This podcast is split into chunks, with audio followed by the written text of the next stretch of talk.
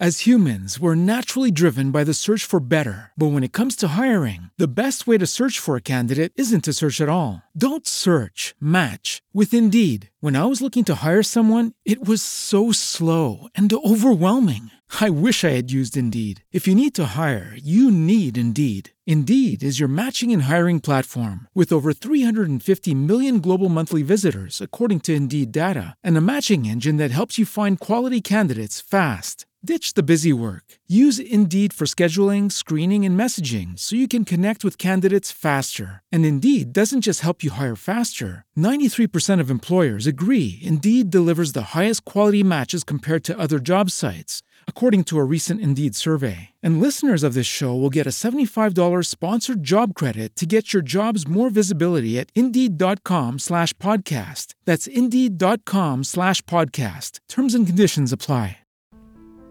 Bentornati in questo nuovo episodio, io sono Alessandro Soraci e questa è Contaminazione Artistica.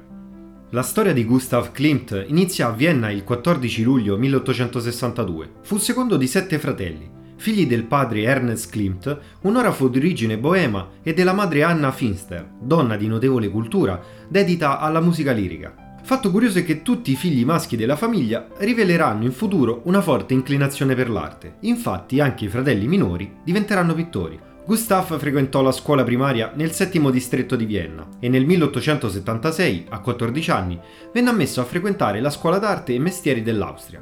Qui studiò arte applicata fino al 1883, cominciando ad informare personali orientamenti di gusto ed imparando a padroneggiare diverse tecniche artistiche.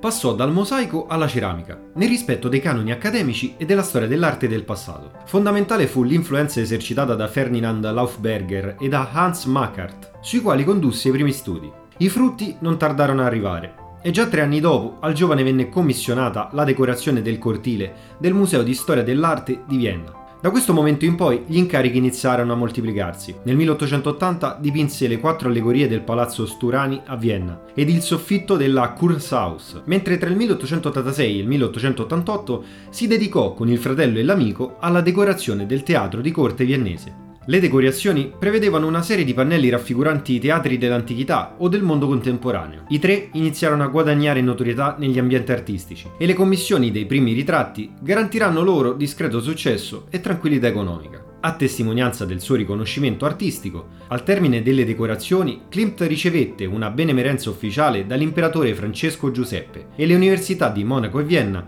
lo nominarono membro onorario.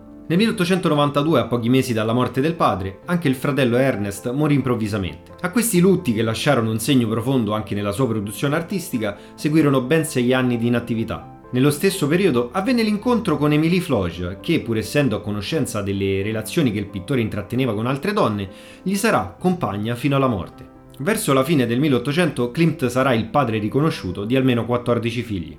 Sempre più in contrasto con i rigidi canoni accademici, nel 97 Klimt fondò insieme ad altri 19 artisti la Secessione Viennese, attuando anche il progetto di un periodico manifesto del gruppo, Ver Sacrum. Da esso verranno pubblicati 96 numeri fino al 1903. Gli artisti della secessione aspiravano oltre a portare l'arte al di fuori dei confini della tradizione accademica, anche ad una rinascita delle arti e dei mestieri. Non vi era uno stile prediletto. Infatti sotto questo gruppo si riunirono i simbolisti, i naturisti e i modernisti. Il simbolo del secessionismo era Atena, dea greca della saggezza e delle buone cause, che Klimt raffigurerà nel 1898 in uno dei suoi capolavori. In quegli anni l'Università di Vienna commissionò all'artista la decorazione del soffitto dell'aula magna. Il tema illuminista del trionfo della luce sulla tenebra era da sviluppare su tre facoltà, filosofia, medicina e giurisprudenza. I lavori furono rimandati per anni e quando i pannelli vennero presentati vennero rifiutati e aspramente criticati dai committenti, che avevano immaginato una sobria rappresentazione del progresso della cultura. Quello che invece si ritrovarono fu un turbinio di corpi sensuali. Non curante delle critiche, Klimt realizzò anche il fregio di Beethoven, concepito per la quattordicesima mostra secessionista viennese. Un trionfo di immagini visionarie, enigmatiche,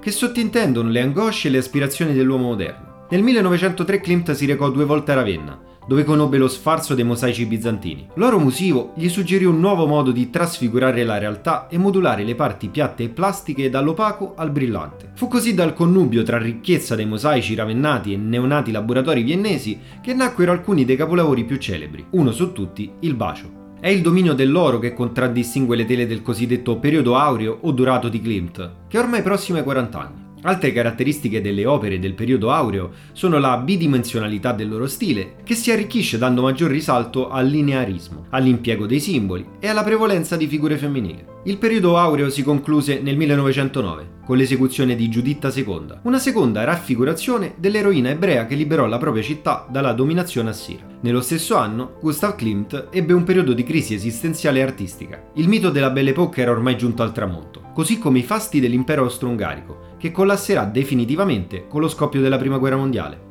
Analogamente, Klimt iniziò a mettere in discussione la legittimità della propria arte, soprattutto quando venne a contatto con la produzione di artisti del calibro di Van Gogh e Matisse. Dal punto di vista stilistico il periodo maturo o terza fase è caratterizzato dalla fusione di queste influenze e dall'abbandono dell'oro. Determinante per questa contaminazione fu anche l'incontro con la pittura espressionista. Scopo di questo periodo era quello di ricercare una modalità espressiva meno sofisticata e più spontanea. Nonostante i profondi mutamenti di questi anni, l'artista viennese fu espositore alla Biennale di Venezia nel 1910, vincendo pure nel 1911 il primo premio dell'Esposizione internazionale di arte di Roma, con Le tre età della donna.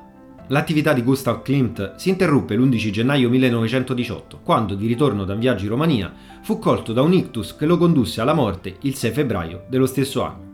Termina questo episodio di Contaminazione Artistica, spero che vi sia piaciuto, ho continuato e proseguiamo ancora con la serie dei grandi artisti della storia dell'arte, fatemi sapere come al solito cosa ne pensate, per scrivermi trovate tutti i riferimenti sul mio sito alessandrosoraci.com nella sezione contatti o tranquillamente potete mandarmi una mail su sorace.ale.gmail.com o tranquillamente un messaggio privato su Instagram sul mio profilo principale al Sorace. Termina definitivamente questo episodio, io sono Alessandro Sorace e vi aspetto alla prossima puntata.